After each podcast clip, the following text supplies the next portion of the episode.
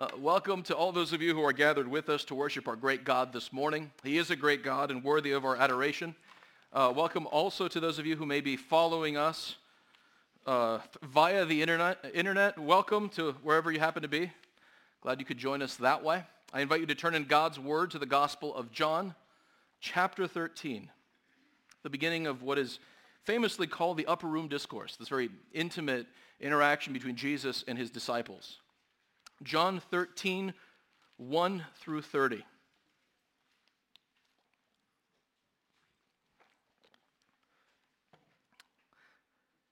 Let's hear God's word together. Now, before the feast of the Passover, when Jesus knew that his hour had come to depart out of this world to the Father, having loved his own who were in the world, he loved them to the end. During supper, when the devil had already put it into the heart of Judas Iscariot, Simon's son, to betray him, Jesus, knowing that the Father had given all things into his hands and that he had come from, from God and was going back to God, rose from supper. He laid aside his outer garments and taking a towel, tied it around his waist. Then he poured water into a basin and began to wash the disciples' feet and to wipe them with the towel that was wrapped around him. He came to Simon Peter, who said to him, Lord, do you wash my feet? Jesus answered him, What I am doing you do not understand now, but afterward you will understand. Peter said to him, You shall never wash my feet. Jesus answered him, If I do not wash you, you have no share with me. Simon Peter said to him, Lord, not my feet only, but also my hands and my head.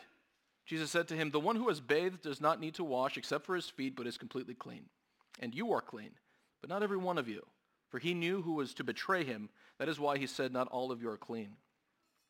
When he had washed their feet and put on the, his outer garments and resumed his place, he said to them, Do you understand what I've done to you? You call me teacher and Lord, and you are right, for so I am. If I then, your Lord and teacher, have washed your feet, you also ought to wash one another's feet. For I have given you an example that you also should do just as I have done to you. Truly, truly, I say to you, a servant is not greater than his master, nor is a messenger greater than the one who sent him. If you know these things, blessed are you if you do them. I am not speaking of all of you. I know whom I have chosen, but the scripture will be fulfilled. He who ate my bread has lifted his heel against me. I am telling you this now before it takes place, that when it does take place, you may believe that I am he. Truly, truly, I say to you, whoever receives the one I send receives me, and whoever receives me receives the one who sent me. After saying these things, Jesus was troubled in his spirit and testified, Truly, truly, I say to you, one of you will betray me. The disciples looked at one another, uncertain of whom he spoke. One of his disciples, whom Jesus loved, John, was reclining at table at Jesus' side. So Simon Peter motioned to him to ask Jesus of whom he was speaking. So that disciple, leaning back against Jesus, said to him, Lord, who is it? Jesus answered, It is he to whom I will give the morsel of bread when I have dipped it. So when he had dipped the morsel, he gave it to Judas, the son, the son of Simon Iscariot. Then after he had taken the morsel, Satan entered into him. Jesus said to him, What you are, what you are going to do, do quickly.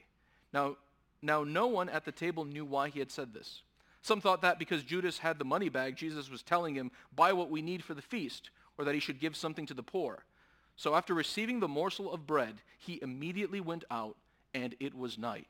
Amen. May God bless the reading of his word. Let's pray together. Our Father in heaven, you are incomparable and wonderful. Father, we rejoice in the fact that you are a giving God. You give us life and breath and every good thing. You've given us a Savior, even your Son, Jesus Christ. And Lord Jesus, we thank you that you also, in your dealings with us, are characterized by boundless generosity and giving. You gave up the glory that you had with the Father to come into this world, becoming man like us. And throughout your life, you served others, you gave of yourself, and you gave of yourself supremely at the cross, where you yielded your life for ours that we might be reconciled to God. Lord Jesus, we love you and we give thanks that you spent yourself for us. And as we contemplate your goodness and boundless generosity, we confess our own selfishness. So often, Lord Jesus, it is not about serving you or serving others. It's about doing what we want, pleasing ourselves. We confess our selfishness, putting our interests ahead of your interests and those around us. And Father, we ask in the name of our Lord Jesus Christ that you would pardon us for our disobedience, for our sins, for our selfishness. And thank you that you do indeed pardon us for the sake of your Son. Thank you that you cleanse us of all our guilt, that we might stand holy, spotless, righteous before you. Heavenly Father, we ask that you would be pleased this morning to take your word and teach us how we might walk in the footsteps of our Lord Jesus Christ, how we might be servants at heart, how we might glorify you by thinking of others more and more. Use your word, Lord, to sanctify us and accomplish your good purposes, we ask. Amen.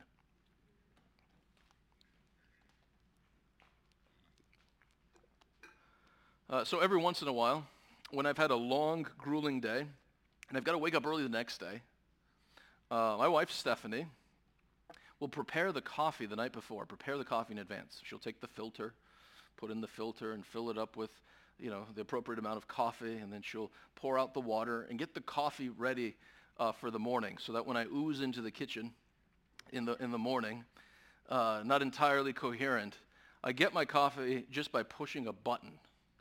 That may not seem like a big deal, but if you wake up the way that I do and feel the way that I do in the morning, I, I, let me just say I feel loved, I feel served, when all I have to do is push that button and out comes the life-giving uh, coffee. Uh, now, I, I, use this example because it, you know, it, it's a reflection of my wife's love for me, but it's a reflection of, of the kind of attitude that Jesus is commending in this passage. Uh, to be a Christian, to be a follower of Christ, means that you take thought for other people. You think about how you can enhance their life, and you inconvenience yourself for their good. Uh, you lay down your life that their life may be enhanced. And we see that uh, humility, that self-denial in this act that Jesus Christ performs for his disciples. Uh, though he is Lord and King and even the Son of God, he stoops down to wash the feet of his disciples. Uh, there is nothing like this in the ancient world that we are aware of. There's no Scholars tell us that there is no documented occurrence in the ancient world of someone who's really high and exalted, stooping down to wash the feet of his subordinates. There's a unique humility that Jesus displays here. And so we're going to reflect on this act of service that Jesus demonstrates here. Uh, we will note four things as we look at this passage. Three things, depending on how you count, we'll see. Um, first thing we'll see is Jesus' love for his people. Jesus' love for his people. Second, uh, we'll see that Jesus predicts Judas's betrayal. And third, Judas, uh, Jesus' foot washing is a symbol of cleansing and an example to follow. So point three has like subparts, hence the possibility of our saying there are four points. So Jesus' foot washing is a symbol of cleansing and an example to follow. So this section, this foot washing section, begins with a, an amazing statement about Jesus' love for his disciples and by extension us. We're told that the foot washing took place before the feast. And then we're told, having loved his own who were in the world, he loved them to the end. The idea here is that Jesus loved his disciples, looked upon them with affection, cared for them throughout his ministry. And then he didn't stop caring for them as he stood here at the shadow of the cross. He went on loving them without interruption and without hiccup to the final moment of his life. Now, this phrase uh, that's used here, uh, love them to the end, is somewhat ambiguous. Uh, that phrase, to the end, can refer to the intensity of Jesus' love the idea that he loved us and his disciples to the uttermost. This is the highest possible expression of love. He completely emptied himself for the good of his people. That's one possibility. Another possibility is that he loved them to the bitter end. He loved them throughout the course of his whole ministry, and he loved them all the way down to his final breath in this life. Now, I think that this ambiguity is an intended ambiguity. These two meanings, I think, are both intended by John. Both of these are true. I think both intended, and they capture two distinct facets of the love of our Lord Jesus. The, the first aspect of his love uh, is that it is incomparable. It is great. Uh, he holds nothing back. There is nothing more that Jesus could have done for us than he actually did. At the cross, he rid himself of every conceivable good thing that through him we might receive all the blessings of God. There we see the highest expression of love conceivable. But also we see at the cross the persistence of the love of our Lord Jesus Christ. He loved them throughout and loved them to uh, even to the point of his dying breath. Uh, there is no hiccup, there is no pause, there is no interruption in the love of Jesus for his people. It goes all the way to the end. That's how he loves you. That's how he loves me. Now, human loves, even the, the best human loves can falter and fail, can't they? Love of a husband for his wife and the wife for her husband, even marital love can fail. Love between friends or love between parents and children. There's one love that really can't fail. It endures, it persists, and that love is the love of Jesus for his people. That's how Jesus loves you. Uh, the, the, most comforting, consoling thing, perhaps, uh, when we we're faced with the troubles of this life is to know this simple truth. Jesus loves me. He loved me in the past and gave himself for me. He loves me now in the present, and he will go on loving me. When he looks at me, he looks upon me with love and affection. There's tremendous comfort in that fundamental truth. Indeed, the Apostle Paul writes in Philippians chapter 2, verse 1, he says, if there is any encouragement in Christ, any comfort from love. And the comfort there is the comfort of Christ's love. Uh, to know that the Savior, that the Son of God looks upon me, delights in me, and loves me is a massively encouraging thing. Uh, it soothes our weary and battered hearts when we know that Jesus loves us. It enables us to look at very imperfect circumstances in our lives and be content. It enables us to be content even when we don't get the things out of life that we might have liked out of life. Sometimes we don't get the marriages, perhaps, that we had hoped for. We don't get the careers that we might have wanted. There are various hopes and dreams that remain unrealized. But in, in the midst of all of those losses and uh, lacks, we look at Jesus and we remember that he loves us and that's enough. It more than balances the scales for what we don't have. When our hearts are broken, when we are sorrowful, we are invited to go to the Savior who always and inescapably loves his people. Jesus loves us. Second thing we notice then is that there is a dark backdrop to this beautiful moment. There's a fly in the honey, if you like. Uh, and that is the sinister plot of Judas to betray Jesus. Verse 2. During the supper, when the devil had already put it into the heart of Judas Iscariot, Simon's son, to betray him. Judas was one of uh, Jesus' 12 disciples chosen by Jesus. He was in the inner circle. And we don't know precisely what caused Judas to, dis, you know, to become disillusioned with Jesus and to decide to betray him, but something did. Judas resolved that he was going to b- betray his Lord, 30 uh, pieces of silver, he's going to betray his Lord, and that betrayal r- will result in the crucifixion of Jesus Christ. And it's astonishing that he, he maintains his resolve to do this even in the face of Jesus' goodness in this passage. Because we have to remember, one of the individuals whose feet uh, is washed is Judas. Judas is sitting there with the other disciples, and Jesus stoops down, and he knows Judas is going to betray him, and nevertheless washes the feet of Judas. As if, as though there, there's perhaps one last appeal, one act of love that says, Judas, reconsider. But Judas hardens himself, resolves that he's going to betray the Savior. And we discover that this is not only Judas's decision, it is also a decision made under the influence of the devil. Uh, when the devil had put it into his heart, and then later on after Jesus gives him the morsel of, gives to Judas the morsel of bread, we're told that Satan entered into uh, Judas. There has been a conflict between God's king, Jesus, and Satan throughout his earthly ministry. And we've seen that conflict as Jesus liberates uh, people under the demonic influence, and that conflict reaches its crescendo, its high point at this, at this moment. This is Satan's final and climactic attack on God's king. and he uses Judas and his betrayal to accomplish that.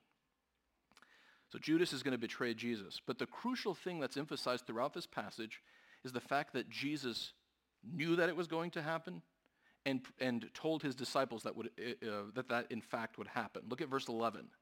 For he knew who was to betray him. That is why he said, not all of you are clean. He knew it. Uh, look at verses 18 and 19. I am not speaking of all of you. I know whom I have chosen, but the scripture will be fulfilled. He who ate my bread and has lifted, uh, he who ate my bread has lifted his heel against me. So Jesus is saying, not only do I know this is going to happen, this is actually going to fulfill scripture. God foretold the fact that this was going to happen. So why is it important for Jesus to communicate his impending betrayal? Verse 19 tells us, I am telling you this now before it takes place. Why? That when it does take place, you may believe that I am he. What Jesus is saying, he's telling them in advance that the betrayal is coming to protect their faith in him. What we often fail to realize is that the betrayal, crucifixion, and death of Jesus was massively unsettling for the disciples. They didn't have a category for God's king being betrayed and then crucified in shame and torture and misery. The crucifixion of Jesus was massively spiritually unsettling and disorienting for the disciples. This was going to be a spiritually traumatic moment, and Jesus knew it. So what is he doing? He's getting them ready. He's telling them, I'm going to let you know that this is going to happen. And the reason I'm telling you this is to protect you. You're going to need to know this to endure the ordeal that's about to happen. Well, up to this point, Jesus just tells them generally of the betrayal. In verses 21 through 30, though, he tells them specifically who would do it. He says, one of you will betray me. Who is that? So Peter signals to John, hey, ask him. Who is this? And so John leans back and he says, who, who is it, Jesus? So Jesus says, the person I give this morsel of bread to, and he gives it to Judas and singles him out. Now, at that table, at the feast, it's only John and Jesus who knew that it was Judas. Everybody else didn't have a clue. They thought he had to go buy some provisions for the feast or something like that. They, they had no idea why Judas left. But John knew. And again, the reason that occurs is to protect John and the disciples for this betrayal. This they're going to feel like the ground is shaking underneath them. This is going to be like their whole world is turned upside down. Everything that they knew for certain is going to be called into question. This is going to be a massive spiritual danger for the disciples. And Jesus, being the good shepherd, wants to prepare his people. This is a motif in the uh, upper room discourse, 13 through uh, 17. The, the concern that Jesus has for his disciples on the eve of his crucifixion. He's not thinking mainly about himself. He's thinking about his people. So he's arming them with truth. And then we will see when we get to 17, he actually prays to the Father for them. And he prays that God would keep them in his name, that their faith wouldn't falter and fail at this moment. Luke also emphasizes this fact in Luke chapter 22, verse 31. Uh, Jesus says to Peter, Simon, Simon, Simon, behold, Satan demanded to have you, that he might sift you like wheat. But I have prayed for you, that your faith may not fail. And when you have turned again, strengthen your brothers. Satan demanded to have you, but I've prayed for you, Peter. Like Peter's going to deny Jesus three times, as we'll say. But I prayed for you, and you're not going to fall away. And when you return, encourage your brothers. Now, we need to understand that what Jesus did for his original disciples, he does for us today. Uh, when we come into those moments of great darkness, when everything we thought we knew was suddenly called into question and we're unsettled and we're filled with doubts and dark thoughts, we need to understand Jesus is not just passively looking at us to see what will happen. He is drawing near and he is strengthening our faith through his truth, through the church, through the community of other believers. And he is strengthening us even through his high priestly intercession at the right hand of God. Do you know that God, even in his exalted state in heaven at the right hand of God, continues to pray for you? Continues to pray that your faith may not falter and fail? There are some of you who are in a place like that right now, perhaps moment where the darkness engulfs you, you're not sure about anything, you're disoriented, your world's turned upside down. If that's you this morning, know that Jesus is right there with you. Not a passive spectator, but one who stands by your side, strengthening you to endure in the face of the ordeal. That's who Jesus is. And there's an invitation to all of us in a season of darkness like that to run to Jesus, knowing that he provides everything that we need to endure and press on even in the darkness. So he's getting them ready for what's to come. Now this is all, as I say, the background to the foot washing. Uh, Jesus gets up and he washes the feet of his disciples. And this is, as we'll see, a symbol of the cleansing that we all need. So we have to picture the way they're sitting at this meal. There would have been a low table. There would have been these thin mats that they were uh, reclining on. They would have been resting on their arm, and their feet would have been radiating out away from the table. Uh, that's how they're positioned. And so Jesus, unexpectedly, the Son of God, the King, stands up from the table, picks up a towel and a basin with water, and he goes around to the disciples and their filthy feet, and he begins to scrub those feet clean. Now keep in mind in the ancient world that they didn't have Nikes, uh, tennis shoes. They, as a rule, wore sandals. Uh, there weren't a lot of paved streets. There was dusty and dirty, and so your feet would get quite dirty, right? There was, there was a lot to clean. There's part of the reason we don't have this custom is we don't, our feet maybe not get that dirty. Uh, but Jesus goes around, the king goes around to these filthy feet, and he just scrubs them clean. And the disciples are stunned by this. This goes against all of their intuitions about what's appropriate. Is it appropriate for the Lord to do this? There's just a stunned silence, except for Peter, who characteristically has something to say. Verse 6, he came to Simon Peter, who said to him, Lord, you wash my feet? Like, this is inappropriate. I should be washing your feet, if anything. You shouldn't be washing my feet. And we understand it. I mean, we get it. Jesus, the master, God's king, is going to do this. It's not right. Jesus answered him, What I am doing you do not understand now, but afterward you will understand. Like, you don't get the significance of this, Peter. But afterward, after my death, after my resurrection, you're going to see what this means. This will be clear to you. But Peter is obstinate, verse 8, you shall never wash my feet. Okay. If I do not wash you, you have no share with me. Now, wash doesn't refer literally to cleaning his feet. That's not what's going to make him clean. Uh, Jesus, as he often does in the Gospel of John, is speaking on two levels. He's talking about spiritual washing and cleansing. This is a feature of John's gospel that you may have noticed as we work through it. People are thinking literally very often, and Jesus is speaking metaphorically or spiritually. So also here. He says, if, if I don't wash you, Peter, if I don't cleanse you of your moral pollution and your guilt and your shame, you have no part with me. You don't have eternal life. You're not going to be with me. Oh, verse 9 says Peter. Lord, not my feet only, but also my hands and my head. If that's the case, well, don't stop with the feet. You know, get the head and the hands and everything. Again, there's a charming zeal that we see in, in Peter. If, if, that, if, if that's the way to get, you know, to be with you, then don't stop at the feet. Pour the bucket, you know, get the head and the hands and everything. No, no, says Jesus. The one who is bathed does not need to wash except for his feet, but is completely clean.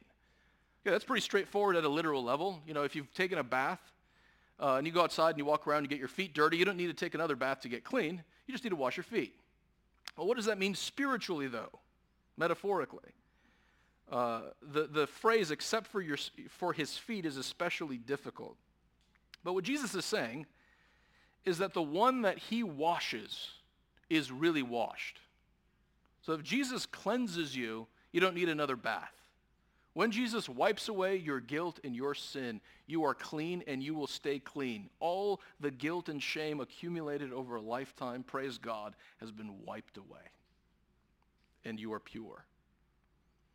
So then what does except for his feet mean? Well, I think uh, the idea here is that even though Jesus has made you decisively clean, there is still an ongoing need to confess sin and ask God for forgiveness.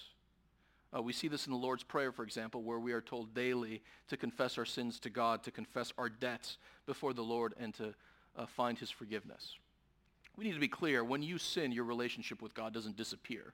You still have a relationship with God. But there's an issue that needs to be resolved, just like in your marriage, right? If you uh, sin against your wife or your husband, the marriage doesn't disappear. It's still there. There's an issue that needs to be addressed. There needs to be an apology often. And so also here, we confess our sins to God, and then we rejoice in the forgiveness that he gives through Jesus. So confess your sins. That's what it means, it seems, to um, need your feet to be washed. Uh, so this, th- this foot washing that Jesus performs for his disciples symbolizes the ultimate cleansing and points to the ultimate cleansing that will be accomplished at the cross. Uh, we need to realize that from a biblical standpoint, those of us who don't have Jesus, who are rebels against God, who violate his commands, who disregard what he wants of us and do as we please, Scripture views us as morally polluted, corrupt, dirty, filthy. The stains go all the way down. And try as we might, we can't make ourselves clean. No matter how many self-help books you read, no matter how much striving you exhibit to become a better person, none of it will finally wipe away the moral pollution and filth that characterizes you.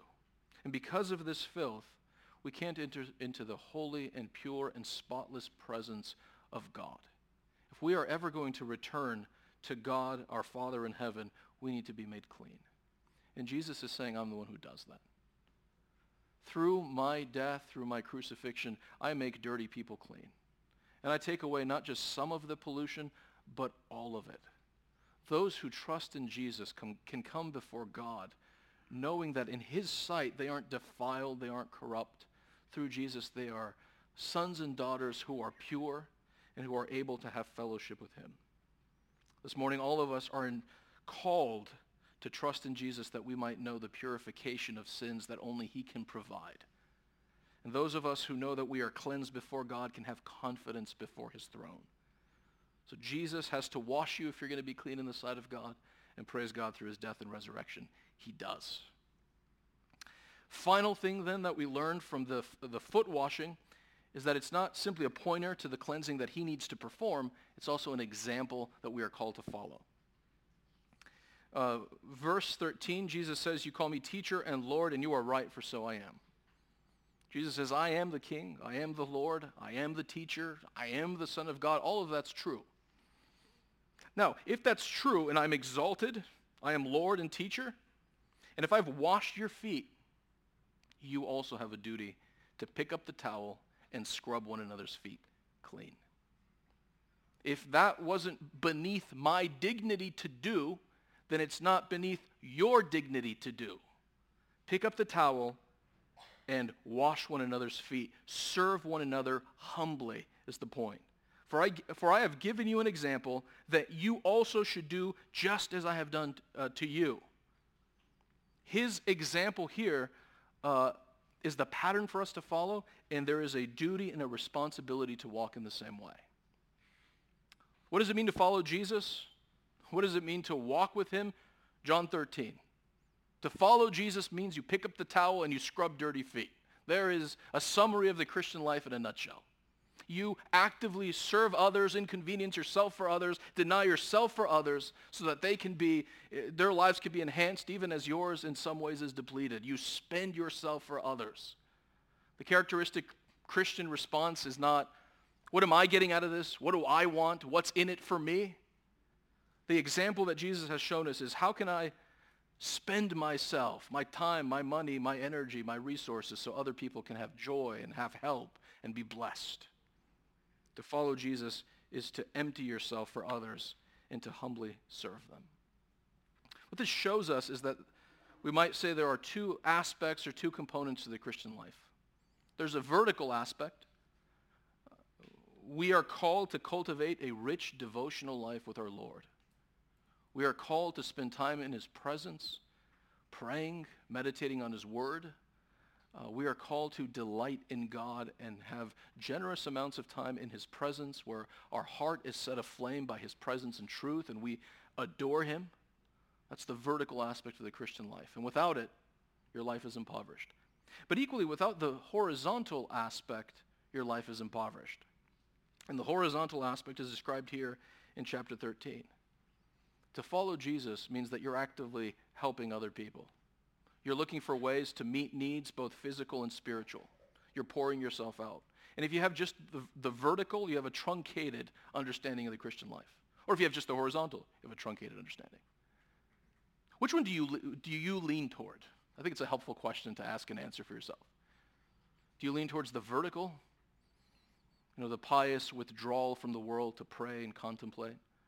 Or are you a doer? Get out there, do things. Both are good instincts. Both are biblical, but we, we need to understand that both are essential.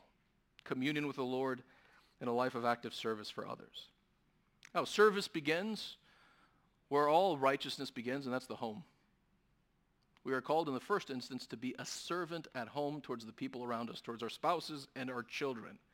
I attended a homeschooling convention once, and there was a, a, a, speaker there who was exhorting fathers and husbands to love their wives well and, and help them. Uh, and he gave a very practical suggestion. He said, go to her to-do list and take some of those things on her to-do list and put them on your to-do list. It's not a bad idea.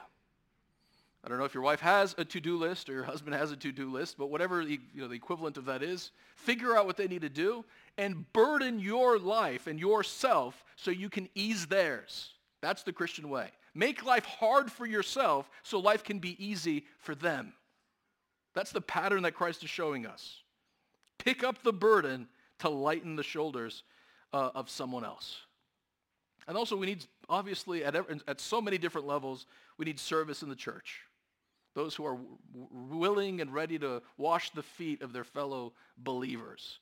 By the way, one basic way to do that at CBC, given where we currently are at our church, uh, if you're a member here, is to show up early and then to linger after the service.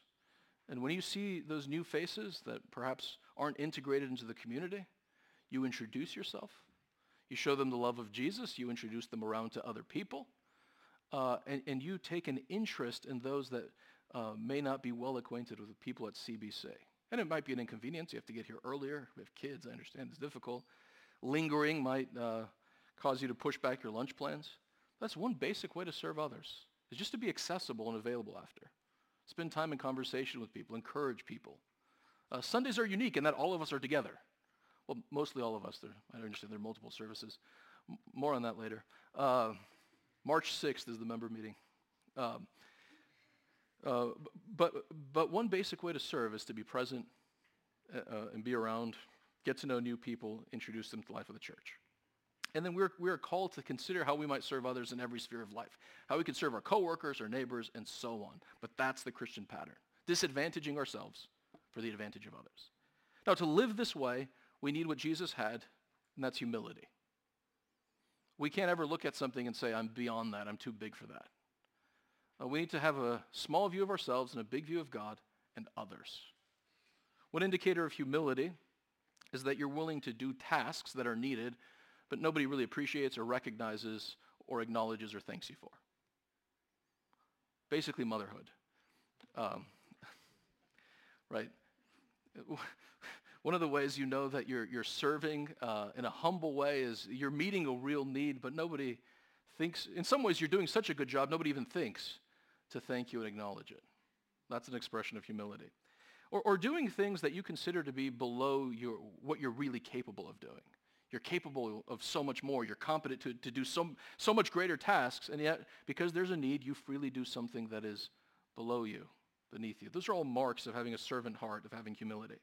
And then along with humility, to serve people this way, we need self-denial, a willingness to say no to some of the things that we might want for ourselves so we can meet the, uh, meet the needs of others.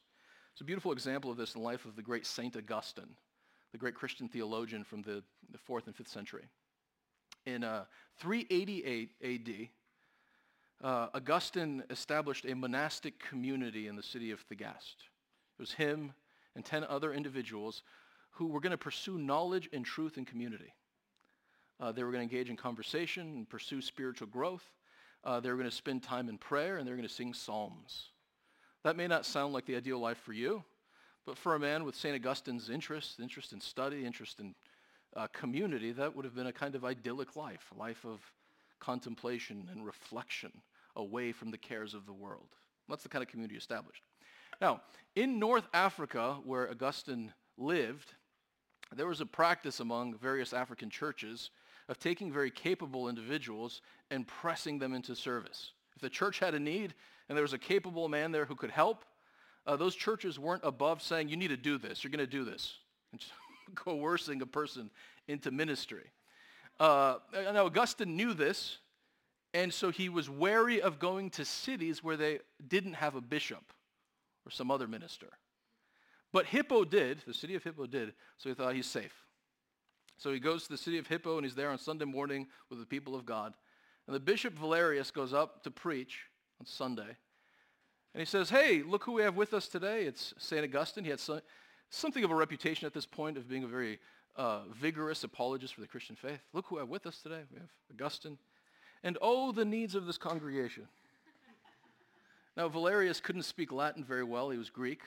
So there was that. And he had to go occasionally to Italy to uh, check up on the lands that his family owned. So they needed someone to come out, come and help. Look at these needs. And oh, as it happens, Augustine's here. Well, the congregation barred Augustine from leaving. Uh, You're our man was the consensus. And with tears in his eyes, he accepted to be made a presbyter in that church. It was a very unwelcome turn of events. It's not what he had planned for himself. He thought he would enjoy a serene life of contemplation with like-minded individuals, and instead he's going to have to get into the mess of helping people grow spiritually, the rigors of ministry. Instead of, you know, satisfying conversation about the meaning of Paul's epistles or whatever, he's got to tell people not to drink so much. He's got to mediate all kinds of disputes among people. Uh, he's he's going to give up the serene, uh, detached life of a scholar and contemplative, and he's going to do the work of a busy pastor.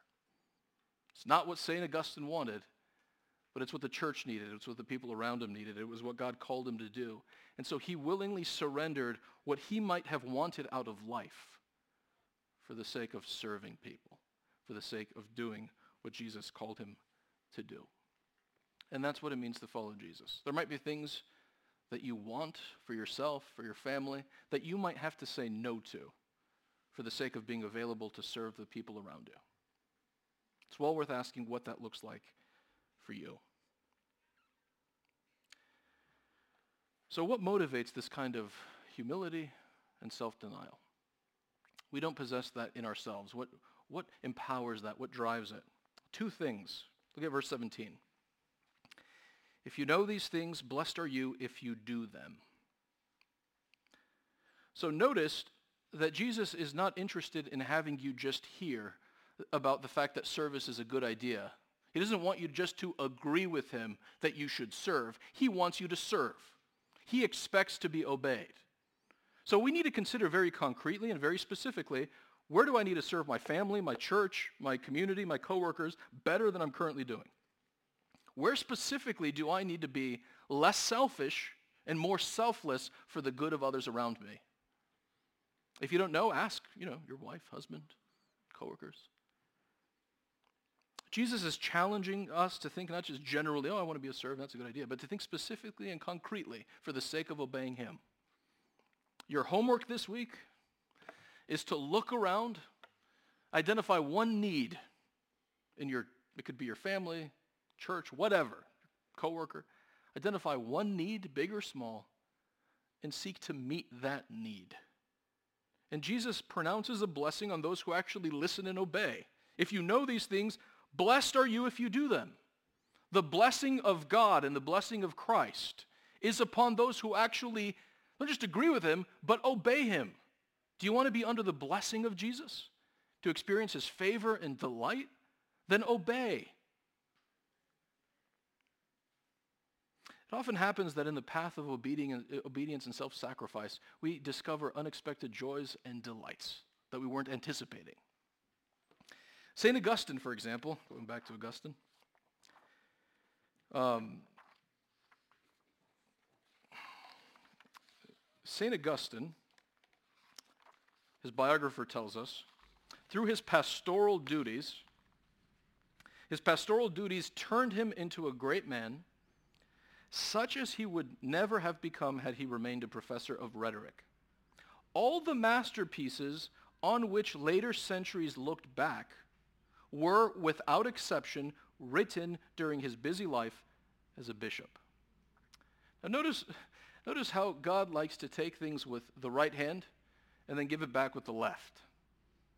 Uh, Augustine's literary aspirations weren't finally thwarted by being a bishop, but indeed were enhanced uh, as a result of you know, his work as a pastor. So in, the point is this, in serving others, in laying down our life for others, we discover unexpected blessings. And we see how God brings about perhaps even the desires of our hearts in ways that we didn't anticipate when he's taking us through this path of service. As Proverbs 11:25 says, whoever brings blessing will be enriched, and one who waters will himself be watered. Those who serve will experience the blessing of God. There's one powerful motivation to serve. We experience the blessing of Jesus. But the more ultimate and more fundamental reason is that that's how Jesus served us. Verse 14 doesn't simply explain to us that we have a moral obligation to follow Jesus' example. It also provides the motivation to serve others. If I then if I then, your Lord and teacher, have washed your feet, you also ought to wash one another's feet. If I picked up the towel in the water and scrubbed feet, you do the same. And understand that I did that for you supremely at the cross. The, the foot washing is, is intended to give us a frame of reference to understand what Jesus is doing at the cross. And he wants us to conceive of his cross work as the act of a servant. When Jesus was crucified, he died the death of a common criminal. Jews in his day would have viewed him as cursed because of his mode of death. His love for us went all the way down. In a profound sense, he picked up the towel and he scrubbed our feet clean. He served us. That's how he loved us. And recognizing that, we ought also to turn in love and service to our brothers and sisters. This is the highest motivation we can have for serving other people. Jesus served you and he served me. Amen. Let's pray together. Lord Jesus, I pray that you would help us, your children, to more deeply experience your love for us and find comfort in your love. Thank you, Lord Jesus Christ, that you did not withhold anything, any good thing that might result in our salvation, but freely yielded your life to God that we might be cleansed. Lord, we love you. We pray that your example would shape us and cause us to live like you did more and more for your glory.